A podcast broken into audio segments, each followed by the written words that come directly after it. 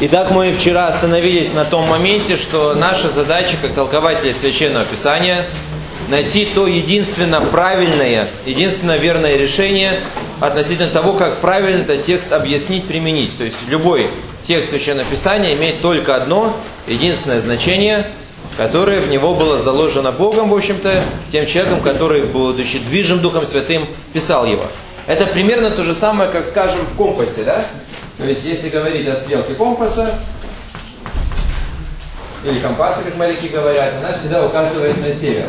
А вот то же самое любой текст священного писания, он всегда имеет только одно значение, то есть его нельзя толковать по-разному. Но в то же самое время есть некоторые отклонения от толкования текстов. Поэтому я хочу как бы, вам их э, сказать для того, чтобы вы имели в виду, какие могут быть искажения в толковании священного писания. Одно из них – это когда люди придают более духовное значение, чем оно есть на самом деле. Более духовное значение.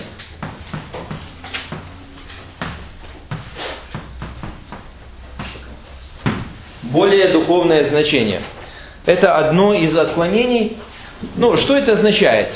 Человек читает Священное Писание, находит какую-то историю, и ему кажется, что она уж очень простая, какая-то приземленная. Но не может быть, чтобы Бог о таких простых вещах говорил. Должно быть что-то тут более духовное. И он начинает аллегоризировать, то есть, другими словами говоря, пытаться найти какое-то скрытое, тайное значение. Вот. Что бы это символически означало? То, другое, третье. Ну и здесь, знаете, у кого уже как фантазия работает. Ну, скажем, я вам приведу те реальные примеры, которые вот э, некоторые находили в Ветхом Завете особенно. Например, э, верблюд это прообраз пастора в Ветхом Завете. Да, потому что он должен был на себе тащить всякий груз, соответственно, пастор таким образом тащит на себе церковь. А вот у верблюда в горбе запасы воды и пищи, вот и пастор должен иметь запасы Слова Божьего и Духа Святого. А вот. Ну вот как бы в таком смысле все это было. А вот, с чего они это взяли, достаточно трудно сказать однозначно. Но вот такое было мнение, исходя из которого потом последовала целая цепочка других моментов. Ну, например, скажем, э, исходя из истории, когда Иаков, вернее не Иаков, Авраам отправил своего слугу для того, чтобы он выбрал жену для его сына. Да? Дело непростое, скажем так. Тут себе не каждый может выбрать, не говоря уже о том, чтобы другому выбрать. Вот. Тем более человек уже был достаточно в возрасте. И он шел, переживал, кого мне выбрать. А вот, э, так, чтобы потом мне хозяин головы не снес, если вдруг не того, кого надо, приведу. Ну и Исаак, помните, там тоже написано, чуть ли не каждый вечер все по полю ходил, рассуждал. Как думаете, о чем он думал? Кого он приведет? Потому что, с одной стороны, для пожилого человека все молодые девушки красивые, а с его точки зрения, и он там ходил бедный, высматривал, кого, что, как, рассуждал, переживал. Вот, и тот понимал. И, конечно же, он молился, Господь, подскажи мне, укажи мне тут, ты знаешь прекрасно, какие, э, кто понравится Исааку, кто будет именно той, которую он полюбит и так далее. Вот, и он попросил Бога как знамение. Он пришел к тому месту, где девушки приходили, чтобы э, напоить верблюдов, и сказал, что та, которая не только мне предложит воды, но скажет, я и верблюдов твоих напою, та и будет, соответственно, женой.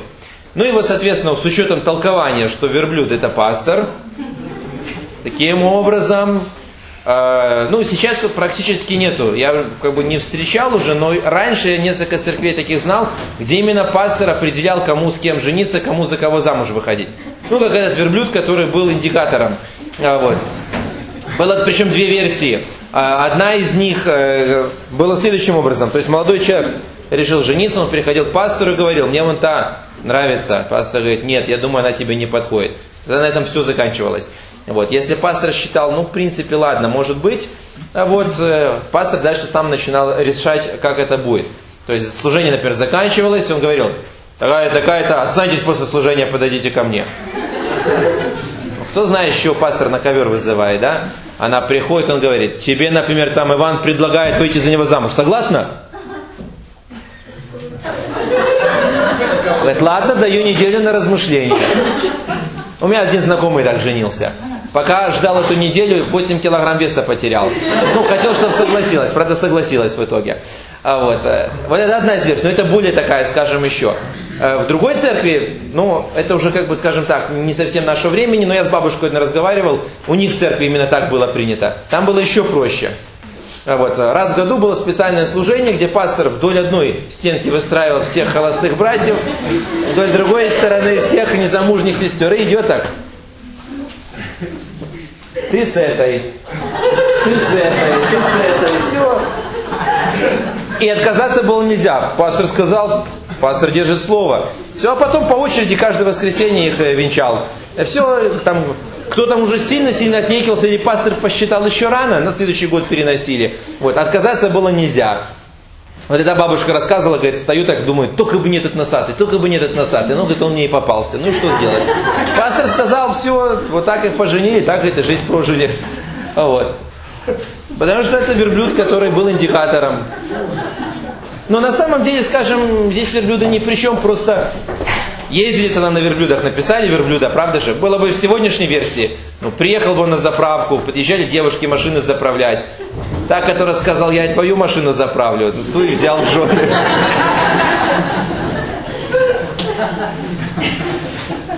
Но на самом деле, действительно, ну, одна из проблем, может быть, сегодня уже до таких вещей не доходит, но тем не менее, люди всегда пытаются найти какое-то иносказание в обычных историях, которые на их взгляд кажутся очень повседневными.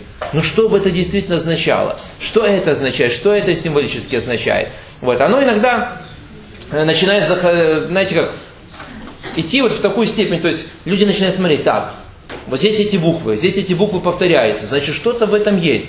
Вот, а было как-то одно время, вот уже, скажем, где-то лет, может быть, 10-15 назад, вот бум такой был в богословии, ну, неправильный, скажем, бум, но тем не менее, пытались всю букву расшифровывать в каждом из слов. Причем расшифровывали это не в еврейских словах, там, скажем, если бы уже говорить о языке оригинала или там греческих, на своих языках, в своем языке расшифровывали. А вот, и это доходило иногда действительно до сложности. Ну, скажем, говорили о Божьей благодати. Что такое благодать? Я помню, просто, пере... откуда я помню, переводил одного такого товарища, который на эту тему проповедовал, о благодати. Значит, благодать по-английски grace. И, значит, он объясняет, что такое благодать. И вот, знаете, такой очень духовный смысл. То есть, что, знаете, как вот игра Scrabble, то есть каждой букве свое слово. G это God, Бог, да, потом R, по-моему, righteousness, праведность. Я не помню, что там уже было на это все. Но сразу же мы стали в тупик, потому что слово благодать по-русски гораздо длиннее, чем грейс на английском языке. И что на мягкий знак начинается, это еще одна проблема. Вот. И поэтому в этом случае, скажем, мы не можем таким образом толковать, потому что говорить о том, что благодать это Божья праведность и так далее, ну не совсем верно, это искажение. Это когда мы вкладываем какой-то свой собственный духовный смысл в то, чего там никогда не было. И это неправильный подход к толкованию Священного Писания. Если это действительно было бы аббревиатурой, ну типа как Яхве, да, мы говорили, ну тогда понятно из самого текста, но это на языке оригинала, но никак не на нашем языке. Потому что у нас это ничего не означает. То же самое с благодатью. Тогда надо анализировать, если мы берем ветхозаветное слово благодать, хесед на иврите, либо же греческое слово э, харис, благодать, э, тогда понятно, скажем, мы можем взять из него что-то. Но опять же, если мы берем что-то, то мы смотрим на оригинал слова, и там, и там в основе лежит слово дар. А вот, э, то есть вот хар это корень, например, в греческом, что нам ближе, откуда слово харизма, дары тоже э, Духа Святого. То есть это дар. То есть то, что дается безвозмездно. У нас есть свое определение слова благодать обычно – Благодать это незаслуженная милость, да? Обычно определяют. Но это тоже не совсем правильно, потому что благодать и милость это разные вещи. А вот милость это когда над человеком не совершает того наказания, которое он заслуживает. То есть его помиловали, не привели приговор в исполнение. А благодать это когда дали человеку что-то, то, что он не заслуживал. То есть, смотрите, там не дали то, что он заслуживает, а здесь дали то, что он не заслуживает. То есть благодать это когда Бог дает свое благо не в зависимости от заслуг человека, а просто в силу э, того, что он есть Бог благой. Вот, и поэтому написано благодатью мы спасены. Что это означает? Мы никто из нас не заслужил спасения, но Бог, исходя из того, что Он благ, что Он добр, что Он есть любовь, Он дал нам дар спасения. Вот это означает благодать. То есть, когда Бог что-то нам дает, вот как подарок которую мы не можем заслужить. А милость это когда Бог нас не наказывает или же отстрачивает какой-то, каким-то образом там на какой-то срок это наказание, давая нам возможность покаяться, а вот, или если мы каемся, не вменяет нам и так далее. То есть Он дает нам свою милость, Он нас помиловал, не наказал. Вот, вот об этом идет речь. Поэтому это немножко разные вещи. И поэтому переводить это в Божью праведность и так далее, это не совсем верно, потому что иначе мы можем так запутаться, вот, тем более в каждом языке еще и свои слова. И поэтому у кого уже как получается. Кто-то одно слово использует, кто-то другое слово. Скажем, мы можем использовать, например, слово Адам, да, имя. Но в данном случае э, с Адама это земля, как э, красная почва, красная глина. Понятно, скажем, откуда это имя взято, потому что он был взят из земли. В этом вопросов нету, хотя земля как территория на иврите Эрес. То есть они отличаются между собой, тоже эти понятия. Ну, согласимся. Вот, Авраам, там, ну, Абрахам вообще это слово означает отец множества. Равно как и когда ему Бог букву увеличил, все равно он остался отцом множества. Разница в том, что в еврейской культуре, если хотят показать большее уважение кому-то, любую из букв, которую легко удвоить, удваивают в слове. А вот, то есть не означало, что он до этого был просто кто-то, а потом, когда букву добавил, стал отцом множества. Нет, он и тогда, и тогда был отец множества. Просто дополнительное уважение. Ну, скажем, э, там, э, любое какое-то слово, а вот, ну, например, там Дмитрий можно Дмитрий, или Дмитрий, или Дмитрий. То есть неважно, любую из букв можно увеличить. Это как бы с точки зрения еврейской культуры, соответственно, получается, э, окажет большее уважение. А вот, вот в этом случае имена имеют какое-то значение. Или там Исав, или что-то еще. Но опять же, здесь еще один момент, когда некоторые придают больше духовности, чем есть. Имя определяло судьбу человека. И тут целое учение о именах появляется. В какой-то мере, знаете, как говорят, как яхту назовете, так она и поплывет, да? Но это не совсем правильно с точки зрения, скажем, человека. Имя не определяет его судьбу. И, скажем, если мы кого-то назовем вдруг с детей Иисус Христос, надеюсь, что он повторит судьбу Иисуса Христа, ну, кроме распятия, конечно. Вот, имеется в виду, что никогда ни в чем не нарушит, там, э, грехов не сотворит и так далее, это вовсе не означает. Хотя, скажем, имя Иисус, да, Хесус там и так далее очень популярно вот, э, в испаноговорящих странах. Там чуть ли не через одного. У них имя Хисус, Мария, Родригес там и, пошло. Вот. Один, помню, в Мексике настолько перестарался, 26, по-моему, имен ребенку дал. Всех апостолов перечислил, Иисуса Христа, Марию, еще некоторых местных святых. А вот. Теперь представьте себе, как ребенка к доске вызывать, если полностью имя произнесут. Пока все скажут, уже урок закончился. А вот. Но придает значение. Но если говорить о Библии, то есть не имя определяло их судьбу, а сначала увидели что-то, что было свойственно им, и потом в честь этого дали имя. Поэтому очень часто на Востоке была такая идея, что Ребенку, если имя давали сразу, то обычно оно характеризовало либо ожидания родителей, либо же какие-то события, связанные с его рождением. Либо же иногда сразу имя вообще не давали, то есть давали какое-то промежуточное, а потом через какое-то время, когда вырисовывался его характер, тогда начинали давать ему какое-то имя определенное. И эти имена иногда менялись. Даже Бог менял имена. Ну, вспомните, допустим, того же Якова. Назвал в итоге Израилем. Потому что Яков означал хитрец такой, потому что умудрился где-то там куда-то просочиться, за что родители его так назвали. Бог назвал Израиль, то есть как бы борящийся или ходящий с Богом. И так и так можно перевести Израиль. А вот. И таким образом показал. Вот. Или же ученики когда-то, помните, такого апостола Варнаву, да? Апостола Иосию, помните? Это один и тот же человек, просто э, его реальное имя было Иосия. Но ученики его все прозвали Варнава. Ну, вообще правильно Бар Наби. Бар – сын, Наби как бы пророка. Но утешение – это перевод с греческого параклесис. Вообще Наби – это еврейское слово, которое означает пророк. Но пророк в иврите – это не просто человек пророчествующий, а примерно дословно можно перевести действующий подобно кому-то. Вот это примерно аналог русского э, слова актер. То есть играющий чью-то роль, пытающийся отобразить собой. Так вот, пророки Ветхого Завета должны были как бы играть роль Бога для людей. В каком смысле? Пытаться через свою жизнь, поведение, поступки отобразить Бога. Вот почему Бог, используя, например, пророка, говорит от первого лица пророк.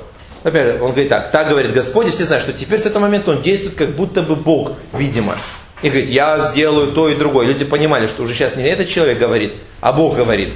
Хотя он говорил, я сделаю то-то и то-то и то-то. То есть звучит как будто бы от его имени.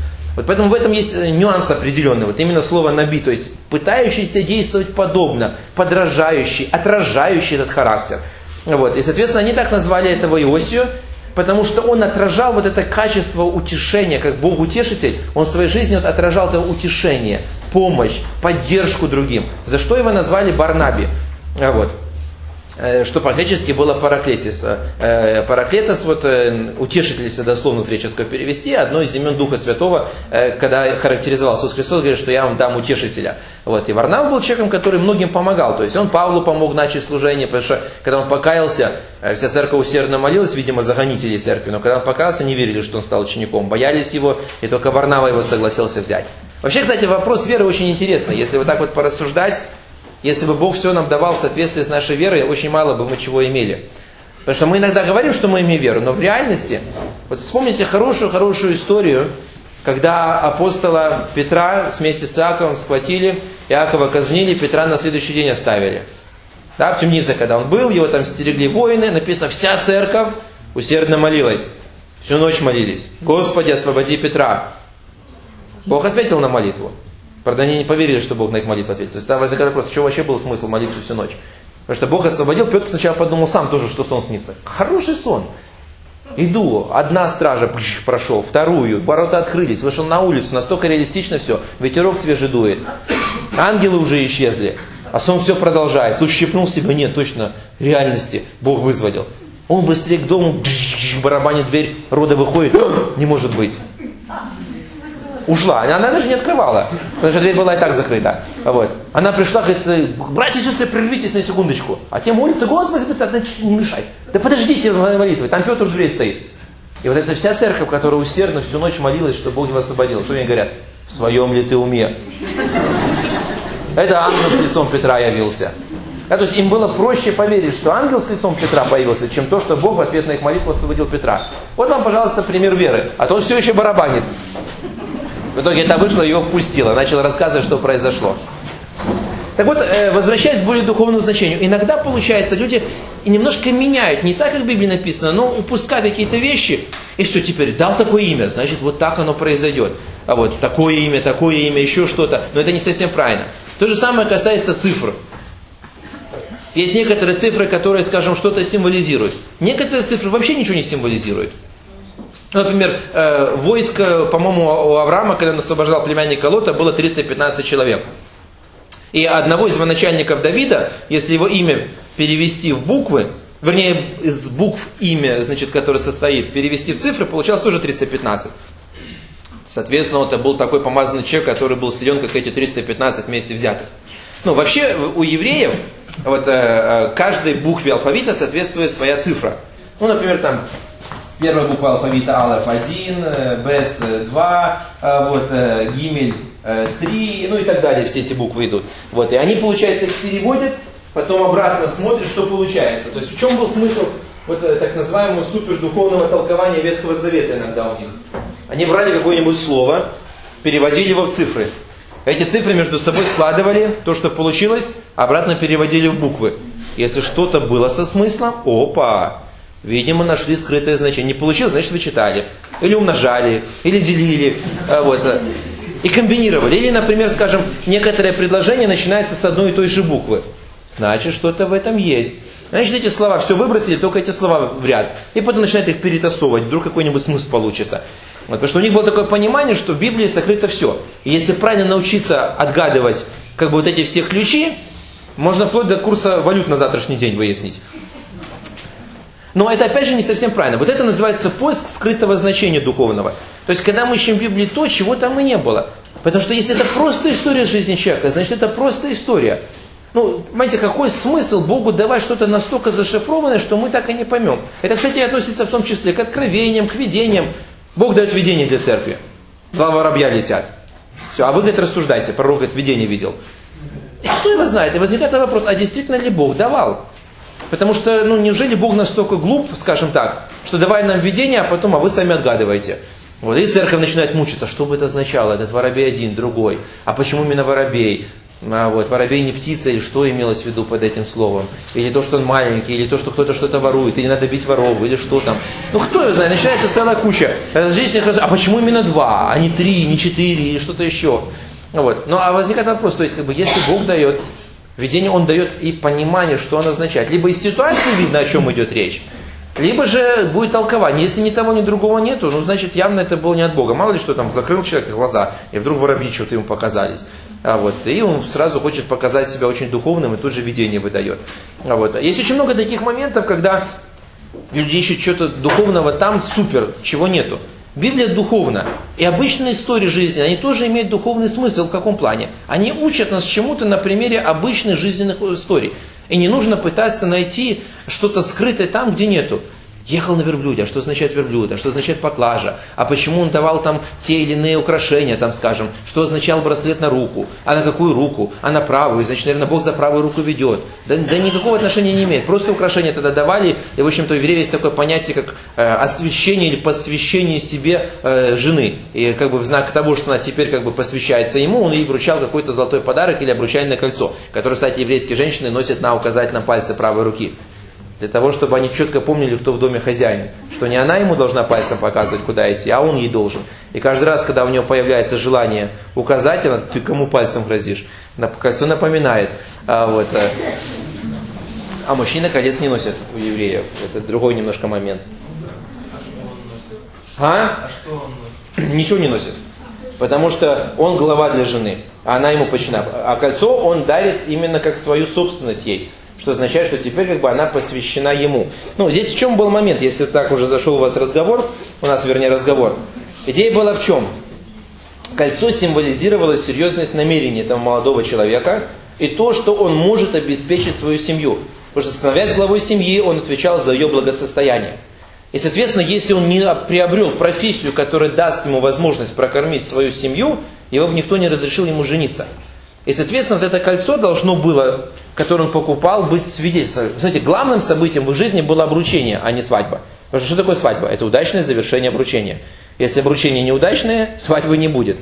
И, соответственно, родители не хотели этой дочери за быково свою дочь отдать. Мы ее растили, все, а тут какой-то пришел непонятный и хочет забрать. То есть они должны быть уверены, что он сможет о ней позаботиться. И, соответственно, он должен был, скажем, вот он задарил как раз-то подарками невесту, тещу будущую, тестя и так далее, чтобы они согласились и ответили. И поэтому он должен был показать серьезно, что он способен прокормить семью. И, соответственно, это кольцо он должен был купить где-то примерно за свою месячную зарплату. Не так, что он полжизни копил, наконец-то накопил, купил кольцо, подарил и разорился. А вы, мама с папой, кормите нас. Нет. Даже если у него отец был очень богатый, ну и там ящики колец, говорит, сынок, да бери хоть 20 сразу на каждый палец руки и ноги. А вот. Он все равно должен был вот это одно обручальное кольцо при городских э, значит, старейшинах выкупить у своего отца, заплатить ему деньги, чтобы показать, что это именно его. И теперь он свою собственность а, вот, э, брал и, значит, говорил, когда уже невеста да, соглашалась, вот в ответ на это, или помните, когда вот тот же самый слуга Авраама, тоже, когда она сказала да, тогда он ей дал. То есть, таким образом, он как бы ей вручал, и, соответственно, это была его собственность, то есть кольцо, которое он купил на свои деньги, но он давал этой девушке, то есть обручал как бы себе, и теперь как бы она носила его ну, предмет какой-то, который напоминал ей, что теперь она принадлежит ему. Что он как бы ее посвятил для себя, вот у них есть такое понятие. Вот, э, и напоминал о том, что э, значит, она теперь под его руководством. И он как бы должен о ней заботиться. Это тоже был важный момент. Потому что кольцо как бы это был залог его заботы. Вот откуда называлось э, как бы обручальное, что ему теперь эту девушку обручили. Он не носил кольца, потому что, скажем, э, по идее получалось так. То есть невеста, когда бы ему кольцо давала, получается, это должна была быть ее собственность на нем. Но мужчина не становится собственностью жены. А вот, или же мужчина не подчиняется женщине, наоборот, женщина подчиняется мужу. То есть тот порядок, который Бог установил. Поэтому они так и носили, носили на указательном пальце. Вот. И даже сейчас, скажем, евреи точно так же носят, ну, светские евреи, скажем, не религиозные, но раввины против этого. Вот, они иногда носят тоже кольца, но тогда они сами покупают и себе, и жене кольцо. То есть не может быть, чтобы жена ему надевала. И даже во время, скажем, бракосочетания он, соответственно, одевает, вернее, во время обручения ей кольцо и сам себе одевает кольцо, но не она ему. Потому что если она ему одела, соответственно, она его себе кольцевала, что уже нарушает тот принцип, который был заложен э, в Писании, кто кому подчиняется. Но оно породило в чем проблему впоследствии? Муж начал относиться к жене, правда, Бог об этом ничего не говорил, как своей собственности. Что хочу с ней, то и делаю. И дошло до того, что, скажем, э, Моисей, помните, там говорили, что он по жестокосердию разрешил. То есть доходил до того, что там суп вечером пересолила, все, надоело, развелся. А, вот. а это очень просто было. Написал разводное письмо и до свидания. А, вот. э, В исламе они взяли эту же самую идею. У них там три раза достаточно при свидетеле сказать, она мне не жена и не жена. Вот в некоторых продвинутых исламских странах на мобильный телефон судьи три смс. Отправил, что она не жена, и все. А, вот. э. И получается, вот это вот изменило тот принцип, потому что Бог был против разводов. И, соответственно, получалось так, что это настолько стало легко, женщина не имеет права, она все чуть ли не его собственность, вот, а он может. И, и, соответственно, получается, как бы это было неправильно. И Христос говорит, нет, в одинаковой мере, что муж жене, что жена мужу должны хранить верность. Потому что опять же расценивали, если женщина нарушила верность, прелюбодейка же все. Если мужчина нарушил, ну, с кем не бывает. Вот. Смотрите даже саму идею. Помните, когда Иаков, нет, не Иаков, Иуда, родначальник колена Иудина, да? Пошел встречевец. Вдали от дома, смотрит, блудница сидит. Ну, Фомарь переоделась. А вот, увидел, хо-хо, начал там, пригласил все, она говорит, а что дашь? Он говорит, овечку дам там, ну, давай. Она говорит, потом со стада пришли. Все говорят, потом, а, вот, а потом тютю, где тебя искать? Дай что-нибудь залог там. В итоге он дал свой перстень, то есть, как бы, как, скажем так, как гербовую печать фирмы сегодня. А вот, э, понятно, что он за ней вернется. А вот, как залог. Но, помните, какая была реакция? Когда узнали, что невестка беременна от блуда. То есть то, что он там где-то на стороне был, ну, эмоций. А как услышал про нее, жизнь нечестивую, все. То есть он возмущен до глубины души. Как она могла так? Все, уже собирается ее сжигать, она говорит, тот, от кого я беременна, тот чьи вещи. Все, говорит, ну что я могу сказать еще? Она поступила более правильно, чем я. В итоге взял себе ее в жены. Вообще, как бы скажем, если уже говорить об этой истории, а вот здесь такой вывод, если мы не учитываем контекст священного писания, очень неоднозначный получается. Потому что вроде как вышло, он оправдал ее, ну, сказал же, она поступила правильно, тем более, что она в родословную Христа вошла. А вот, про него ничего не сказано, что он плохо или хорошо поступил. И, и можно сделать неправильный вывод, скажем, идешь к подруге, плати сразу, ни денег, ничего ходить, чтобы потом неприятностей не было. Второй вывод, если кто-то не хочет на тебе жениться, можно хорошим образом его заставить, забеременеть от него, а потом уже как человек чести он должен жениться, куда он денется. А вот. Ну, в этой истории выгадал только Шела, единственный. То есть, как получалось, опять же, из-за чего вообще вся эта история была? Из-за того, что люди пытались быть умнее, чем Бог. Придумали идею, что нужно жену по наследству передавать. Ну, в каком плане? То есть, я ее купил, что теперь уже новую покупать следующему сыну, если это осталось без мужа? Ну, правильно?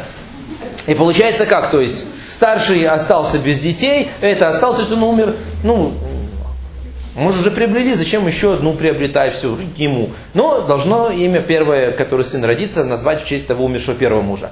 А вот, тот тоже второй умер. В итоге, а младший был настолько мелкий, что еще, скажем, не был способен выполнять функции мужа.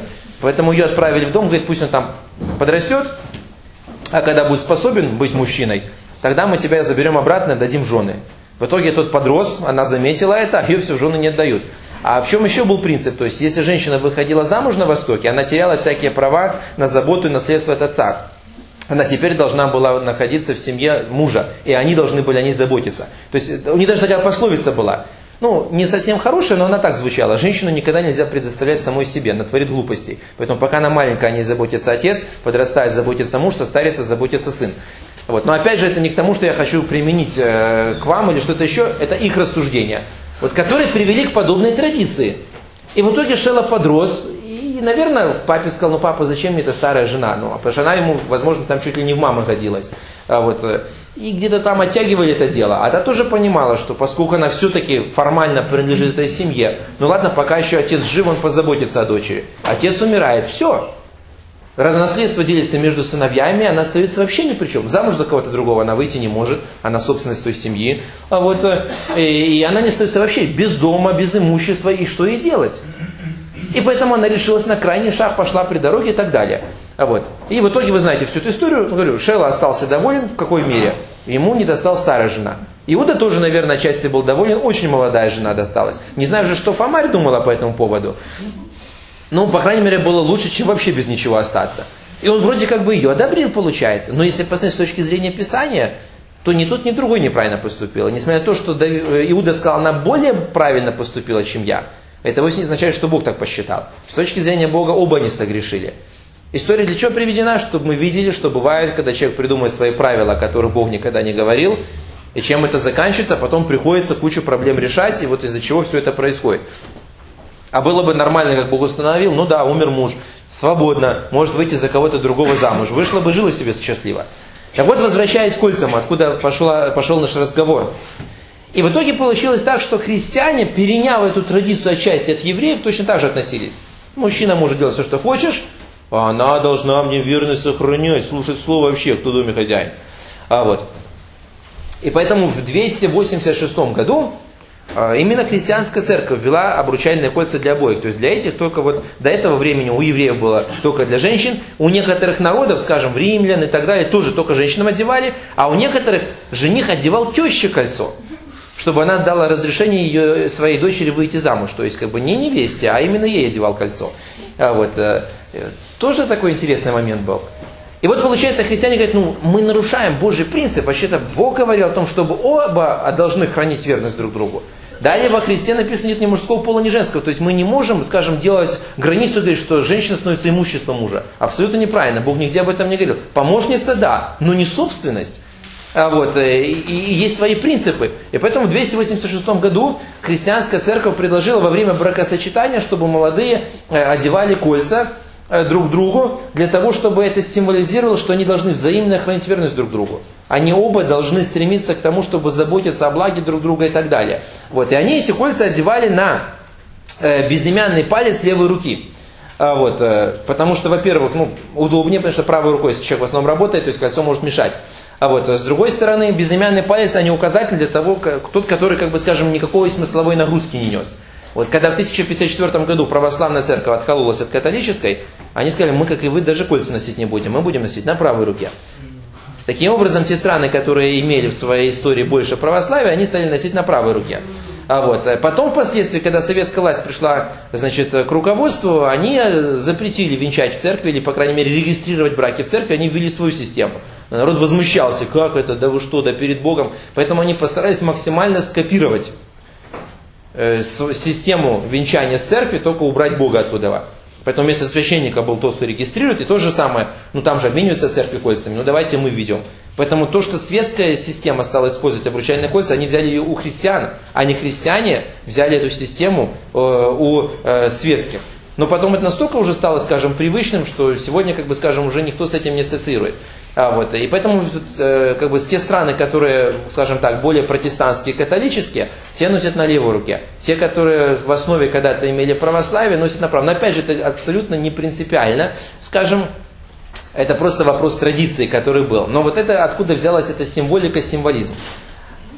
Ну так, у нас небольшое отклонение. Но скажем, здесь понятно, потому что изначально это означало – вот. И если мы, скажем, ищем какой-то символизм Библии, то он должен действительно соответствовать. Но если этого символизма нету, не описано, не нужно его придумывать самому. Потому что иначе это будет более духовное значение, чем оно есть на самом деле. И это является действительно проблемой для многих, потому что некоторые видят то, чего в Библии нет на самом деле. И начинают придумывать. Это то означает, это другое, это третье. Э, другое отклонение, которое есть, это более традиционное значение.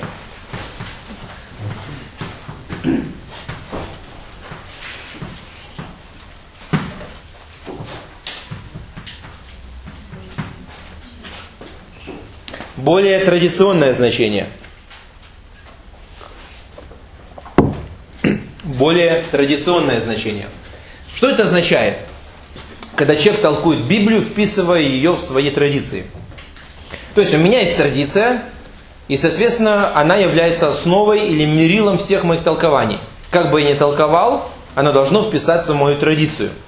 Ну, скажем, я имею представление, что нужно обязательно, скажем, ну, не знаю, там, осенять себя крестным знаменем. Поэтому я буду толковать, где там, возьмите крест свой там, или наложите крест, вот именно в таком смысле, что вот это подразумевает подобное. Хотя исторически известно, что э, люди начали использовать, скажем, крест на церквях как символ церкви только где-то в шестом веке в конце вот, начало 7 века. Вот, э, примерно тогда же, в 5 веке, примерно в конце 5 века, начали использовать э, крестные знамения. И опять же, вначале оно вообще больше на хэви метал было похоже. Вот если посмотрите на старые иконы, более древние, вот, а там примерно вот таким вот образом изображены. Видели, да? А, вот, э, которая показывала. Потом они немножко изменили, и, скажем, вот священники, которые официально рукоположенные, они вот таким вот образом складывают руку а вот, благословлять других. То есть это похоже примерно, вот если сбоку посмотреть, на греческие буквы ИХ, то есть Иисус Христос. И таким образом, как бы именем Иисуса Христа не благословляет. А вот нерукоположный священник таким образом пальцы складывать не может. Простой человек, когда крестится, было двухперстие, потом на трехперстие заменили. Вот три перста, которые соединены вместе, то есть три пальца означает Отец, Сын, Дух Святой. Два, которые загнуты в эту сторону, символизируют человеческую и божественную природу Иисуса Христа. И таким образом человек призывает благословение Отца, Сына, Духа Святого, который в жизни человека может быть благодаря жертве Иисуса Христа, который стал человеком. Вот, прикладывает к голове, потом прикладывает э, к животу, то есть что символизирует жизнь, потом прикладывает к правой руке, потом к левой руке. А вот, то есть, как бы, что Бог властвовал в уме, в жизни и благословил дело рук. Ну, чтобы проще запомнить, обычно не так говорят. Якщо пусто в голове, пусто будет в животе, и руки не помогут.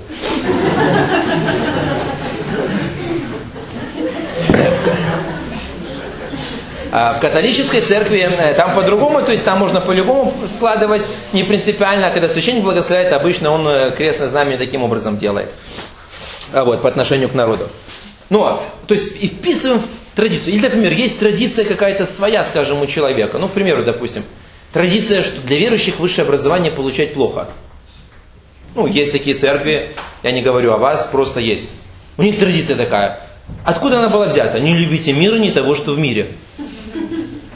А в мире что есть? Высшее образование. То есть, видно, я так понимаю, что кому-то, видимо, раньше не давали получать это образование, а они считают, что это очень мирское, когда ты стремишься к высшему образованию. Поэтому это плохо. В итоге читает человек текст Священного Писания, что в почете в мире, то мерзость перед Господом. Не пустил своих детей учиться в институт. На основании этого стиха. Почему? Потому что он истолковал в свете своей традиции. Высшее образование в почете в мире? В почете. Значит, мерзость перед Богом. Значит, нечего учиться. Но если посмотрел бы внимательно, то вообще-то данный текст Священного Писания говорит о богатстве, нажитым неправедным путем. Что оно является в почете в мире, но это мерзость перед Господом. Там никакого отношения к образованию вообще не было. И вообще никогда Бог не был против того, чтобы учиться. И наоборот говорил, что возлюби мудрость, стремись и так далее. Поэтому это нормально. Ну вот такое, вот знаете, есть впечатление. И много других таких моментов есть. Вот иногда есть э, особенность, скажем, когда человек что-то просто так вот понимает – и он под это понимание подгоняет данный текст Священного Писания. Ну, скажем, э, э, много есть таких вот моментов, э, которые касаются, например, толкования стихов и дара Духа Святого. Считается традиционно, что сегодня их не может быть. Ну, например, в некоторых конфессиях. Поэтому как они подгоняют?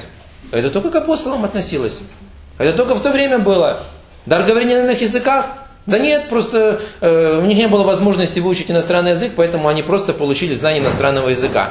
А вот, но поскольку сегодня есть переводчик, есть возможность изучать, поэтому этого дара нету.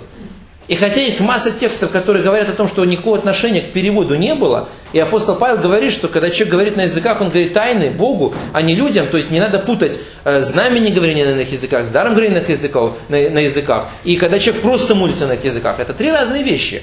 Вот, смешивают все вместе. Потому что есть знамение крещения Духом Святым, есть молитва на иных языках, когда Дух Святой наполняет человека, и тогда он говорит тайны Богу, это то, что касается молитвы на языка. И есть моменты, когда есть дар говорения на иных языках, который как бы вместе с совокупностью с даром истолкования аналогичен дару пророчества.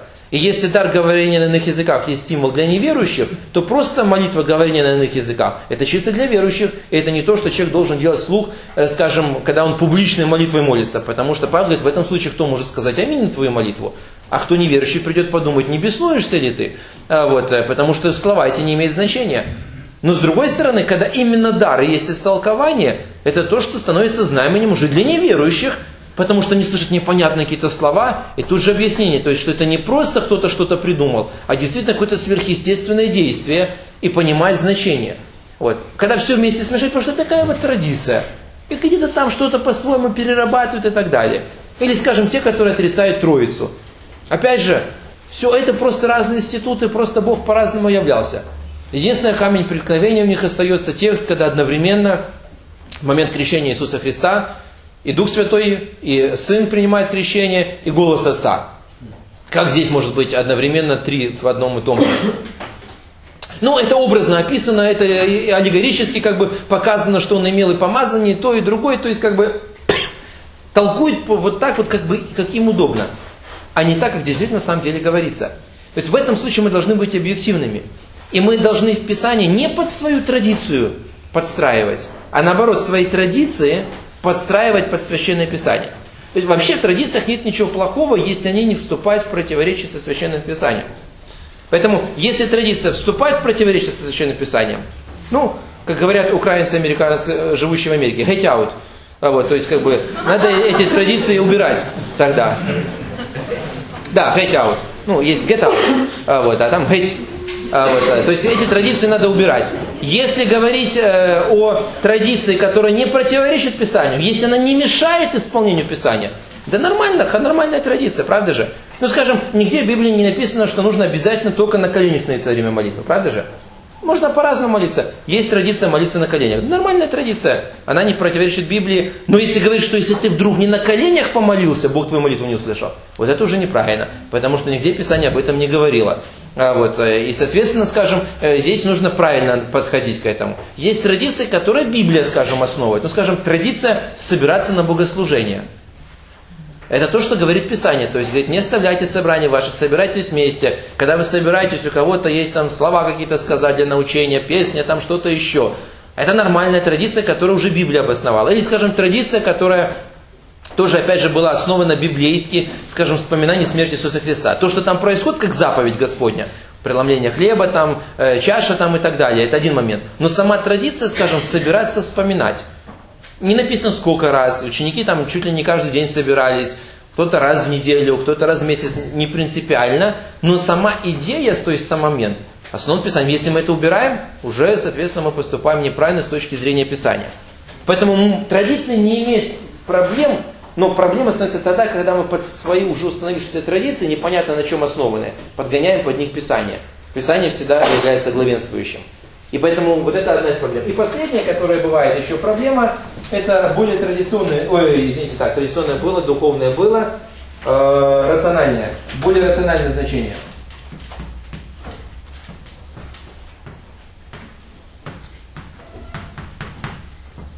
Рациональное, а то рацион, подумайте, что это значит. Рациональное значение – более рациональное значение. Ну, что такое рациональное, да? Вообще, что такое рациональное? Основанный на уме, да. Потому что от латинского слова рацио это ум на латыни. Вот. Так вот, то есть, когда основано чисто на моем умственном восприятии. То есть я толкую Писание настолько, насколько это вписывается в мое познание, насколько я способен вместить своим разумом. Если оно не вмещается в мой разум, или же противоречит каким-то там, скажем, моим э, пониманиям, или же э, каким-то исследованиям, ученым, каким-то там принципам и так далее, значит, я должен переделать и как-то вписать в эту сторону. То есть оно должно быть объяснимо с точки зрения обычной повседневной. Ну, скажем, э, когда э, морское чудовище проглотило Иону, потому что ну, в некоторых переводах кит написано, вообще в оригинале там написано морское чудовище, если дословно еврейское слово посмотреть. Вот. Иногда как рыба переводят, но опять же, если уже кит, то это не рыба. Правильно? Кит млекопитающие. Некоторые рисуют почему-то обязательно вот э, синих китов, поскольку они большие. Но синий кит не может проглотить, у него вообще-то китовые усы, он только криль может глотать. Уже туда лучше кашелута рисовать, по крайней мере пасть побольше, или касатку. А, вот. Ну, опять же, не столь важно, то есть, какое-то, что-то там проглотил Иону. Но опять же, как это может быть? То с точки зрения разума не совсем понятно. Три дня там находился, да он бы задохнулся, если бы его к этому времени не успел переварить желудочный сок. А тут еще и выплюнул. Ну, и начинается идея. Начали это сказать. То есть он просто как бы хотел описать, вот что он ощущал. И вот, возможно, он просто там в трюме корабля находился. Для него это было как будто в желудке у рыбы. Все вокруг темно, ничего не видно. Корабль туда-сюда мотает. А потом их взяли матросы и выкинули на берег. А, вот, то есть как, как будто бы с этой рыбы выплюнули. То есть он образно корабль рыбой называет. Потому что он был сверху. А потом за то, что из-за него шторм на море произошел. Как бы его туда блин, запихнули, как будто бы рыба его поглотила. А, вот. Или, например, э, Иисус Христос насытил пять тысяч мужчин, не считая женщин и детей, да, то есть их было гораздо больше. Да, представьте себе, если днем умудрилось пять тысяч мужчин прийти, то сколько женщин с детьми пришло. Вот. И на всех их всего-то было каких-то там две рыбки и пять, ну, в русском языке очень мощно звучит хлебов. Вообще там слово стоит, которое значит маленькие такие булочки, которые пекут. То есть представьте себе, мама, как у вас называется вот то, что дают э, с собой, когда человек идет там куда-нибудь? Тормозок? Да. У нас собойка называют. То есть с собой взял. Собойка. Ну, не важно. То есть мама ему этот тормозок собрала, да? Вряд ли бы она ему дала две рыбки и пять булок таких, да, хлебов. То есть пять булочек было, а вот, э, да, и эти две рыбки. И мальчик и дал, да? А вот, и говорит, как это может быть, что столько людей накормить, да еще и 12 коробов каждому осталось. Не, ну, скажем, это просто образно, как бы чудо в чем было? Побеждена была человеческая жадность, каждый с собой что-то имел, но было жалко поделиться с кем? С учениками, потому что те-то были без ничего. Они-то не знали, сколько будет. И потом, когда увидели, ну мальчик не пожалел, им стало стыдно. Ребенок отдал последнее, но мы здоровенные, взрослые люди. И когда ученики раздавали, то есть в смысле ходили, собирали что-то. Вот, и в итоге каждый по чуть-чуть собрал, и каждому по корзине получилось. Вот вам объяснение рациональное. Вот это вкладывается в ум человека. Но на самом деле, если даже внимательно почитать, это действительно было чудо Господне. Потому что, во-первых, никто не знал заранее, что там будет Иисус Христос проповедовать. Это же не так, что, знаете, как у нас иногда бывает. Там, за две недели до этого развешаны плакаты, евангелизационное служение, исцеление с участием Иисуса Христа. Конференция продлится весь день, но кормить не будем, поэтому возьмите что-то с собой, мы только чаем обеспечим. Да? Или там возьмите деньги, чтобы сходить в буфет. Или там возьмите с собой собойки или тормозки уже, смотря где конференция проводит, проходит. Такого не было. Более того, они даже не успели бы приготовить, потому что вообще-то сказано так, вдруг стало известно, что Христос там. То есть это, знаете, как кто-то подбегает, говорит, там Христос. А кто знает, сколько он там будет? Час или два или три, понимаете как? То есть э, никто не знал. Поэтому быстрее туда, потому что там ну, как много есть чего о чем попросить. Вот. И они не знают, что настолько долго затянется, поэтому никто заранее с собой ничего не мог взять. Никто не мог приготовить. Это действительно было чудо умножения. А вот, а вот рационально он пытается все упростить, то, другое, третье, и таким образом умалить значимость Божьих чудес.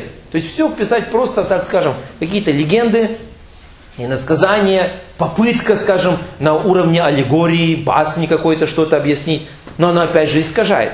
И поэтому мы должны убирать вот эти вещи, то есть как бы, когда мы их избегаем? Тогда, когда мы тщательнейшим образом изучаем Священное Писание – вот есть такое понятие, ну опять же это больше к философии относится, поэтому не хочу вас загружать э, философскими, скажем так, терминами. Но один из философов, опять же, не буду называть его имя, чтобы опять же вас там не ассоциировалось это с богословием.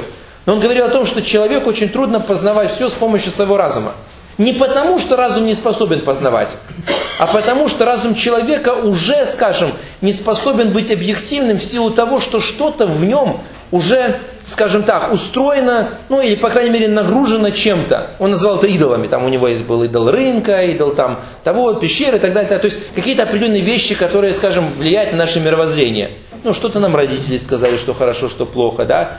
Ну, скажем, смотрите, даже вопрос совести тоже очень такой растяжимый. Само понятие совести дает нам Бог, то есть саму совесть закладывает. Но как совесть на то или иное реагирует, в том числе зависит от, восписа... от воспитания. Ну, скажем, племени каннибалов мама своего сына с детства учит, ешь врагов, будет меньше у тебя врагов. И думаете, его совесть будет судить, когда он врага ест? Его совесть будет судить, когда он его не съел. Вот, то есть его как бы научили. Поэтому, когда человек сквозь эту призму смотрит, он уже не может нормально воспринять с помощью своего разума, потому что уже у него есть где-то вот какие-то штуковины, знаете, как фильтр такой, который не дает все увидеть. И поэтому он сказал, что говорит, когда человек хочет все понять разумом, он должен отрешиться от всего того, чем он был научен, и как бы с чистого листа сначала начать познавать. Тогда будет гораздо проще. Так вот, когда мы с вами изучаем Священное Писание, самый лучший вариант не обратить внимание на наши традиции, которые устоялись, если мы действительно изучаем – не просто на наше умственное познание, те или иные законы, как мы понимаем то или иное. А вот, не пытаться найти какое-то что-то супердуховное, а просто изучать, читать и пытаться вникнуть, все-таки что там написано. И мы говорили, обращаем внимание на язык, на культурные особенности, исторические, временной предел. И тогда мы с вами выясним, что это означало для первых читателей, и увидим принцип, который переходит к нам. И в этом нам помогает контекст. Это следующий момент, который мы с вами будем рассматривать.